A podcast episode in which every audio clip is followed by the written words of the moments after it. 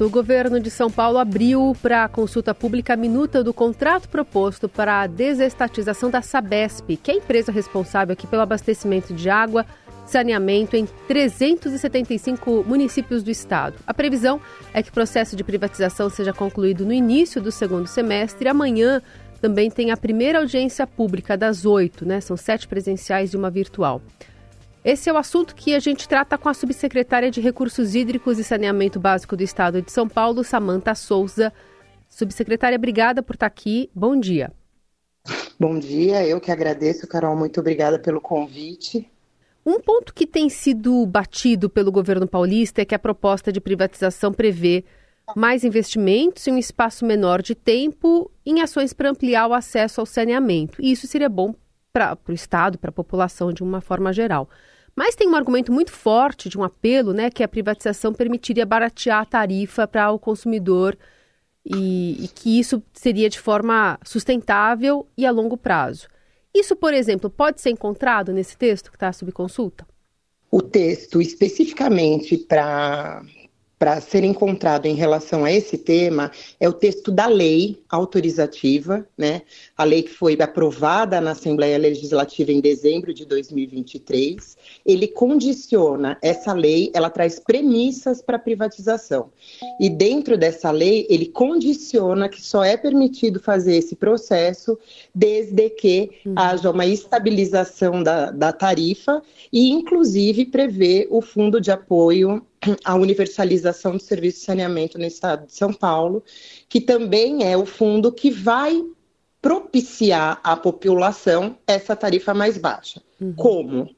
Através da própria operação. Então, 30%, minimamente 30% daquilo que for é, levantado do processo, né, que for auferido durante o processo, ele vai ser direcionado para esse fundo que fará essa, essa, essa estabilização da tarifa e promoverá essa redução da tarifa, principalmente nas famílias mais é, vulneráveis. Secretário, bom dia, a senhora também. É, basicamente, o que a senhora aponta de principais diferenças entre o que a Sabesp é hoje e o que ela pode vir a ser? Bom, é, eu acho que os principais pontos são esse, esse que vocês já colocaram, que é a questão da, da redução da tarifa. Um outro ponto muito relevante é a área de atuação. Hoje a Sabesp prioritariamente só atua em áreas urbanas, e aí eu vou trazer um exemplo aqui para vocês. Por exemplo, aqui na região de metropolitana de São Paulo, a, a cidade de Salesópolis, no contrato com a Sabesp, tem a cobertura apenas de 56% do estado. Isso quer dizer o quê? Que só do, da cidade, perdão, que 56% do município será atendido pela Sabesp, os outros 44 ficam fora. Com a desestatização da Sabesp, essa área de cobertura ela é revista em 100% dos municípios atendidos por ela e passa a ser 100% da área responsável pela, da Sabesp pelo abastecimento. Então, Salesópolis, voltando lá, cabeceira do Rio Tietê, onde nasce o Rio Tietê, 56% do município tem, aspas, é, compromisso da Sabesp para atendimento do esgoto, os outros 44 não. Sabesp está errada? Não. Quando foi feito, no momento que foi feito o, este contrato, esse contrato não era obrigatório essa questão da universalização e a cobertura de 100% do, do município. O foco realmente era em regiões urbanas. Com o advento do novo marco legal em 2020, isso muda e os indicadores para a universalização no Brasil como um todo passam a ser a área de cobertura e o total da população do município e, portanto, precisa dessa revisão. Essa, essa mudança no, no na, nesse modelo da Sabesp já vem com essa nova mudança. Uhum. Além disso, a meta de universalização no Brasil é 2033. Neste projeto da Sabesp, a meta de, de, universalização é 2029. Então, são mais investimentos em menos tempo. Então, a gente vai investir mais e vai entregar o serviço em menos tempo. Uhum. Outras coisas muito importantes. Está vinculada à execução do, do serviço, não só indicadores de atendimento aos serviços, né, universalização de água, universalização de esgoto e redução de perdas, mas também tem indicadores de qualidade da prestação de serviço. Então, indicadores que não tenham, que evitem a falta d'água, indicadores que melhorem a qualidade do esgoto tratado, propiciando uma despoluição do rio Tietê, e também indicadores que, que monitoram a qualidade do pavimento, da recolocação do pavimento nas cidades, que é uma reclamação muito grande da população e do poder concedente, né, dos, dos prefeitos, que os serviços executados, muitas vezes, quando é reposto o pavimento, o asfalto, é deixado numa qualidade muito baixa e também esse contrato penalizará a Sabesp caso ela não atinja alguns padrões. Uhum. Dentre eles, existem muitos outros, né? É, é, benefícios, a, a, despoluição dos mananciais, a despoluição do Tietê, que a gente só consegue alcançar Sim. mediante a universalização, além de outros pontos, mas esses são os mais os mais que saltam mais aos olhos nesse momento. Secretária, essa consulta pública aos documentos pela sociedade civil, por exemplo, vai até dia 15 de março. Mas qual é a margem que o texto abre para possíveis alterações que possam ser sugeridas pela população? E que tipo de melhorias pontuais poderiam ser acrescentadas, por exemplo? Bom, a gente está nesse momento, então, né, de 15 dias, de, oh, de 30 dias de, de consulta, né? E também as oito audiências que a gente vai realizar. Todos os, os textos que serão encaminhados, todas as contribuições encaminhadas serão analisadas e desde que estejam atendendo a legislação e que não desequilibre o, a, a, sustentabilidade do contrato, poderão ser avaliadas e incluídas. Né? um processo realmente de, de contribuição da sociedade para que a gente tenha o melhor contrato possível. E, e, a participação da cidade de São Paulo nisso, uh, secretária, que estava em andamento a discussão lá na Câmara Municipal. Em que estágio está esse assunto? Bom, esse processo de. Para a gente chegar nesse momento da consulta pública, é, nós tivemos inúmeras, inúmeros debates com todos os municípios, nele se inclui também o município de São Paulo.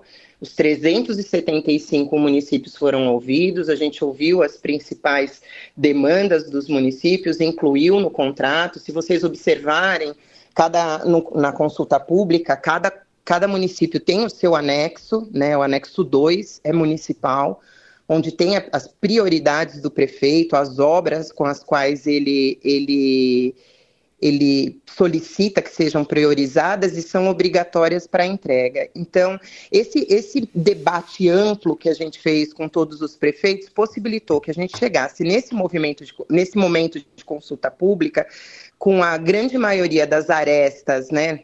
A, as acertadas, né, as prioridades incluídas no contrato e, portanto, a gente chegou na consulta. Não é diferente para o município de São Paulo, nós também fizemos essa conversa, observamos ah, as contribuições deles e agora ainda temos mais essa rodada, mais esse período de debate é, com a sociedade e ainda também né, com a sociedade civil organizada, com os poderes concedentes, de fazer eventuais ajustes. Então, a gente considera que está bem avançado e que o, o, trabalho foi feito realmente a quatro mãos, né? E a gente está aí caminhando para a finalização do processo aí nos próximos meses.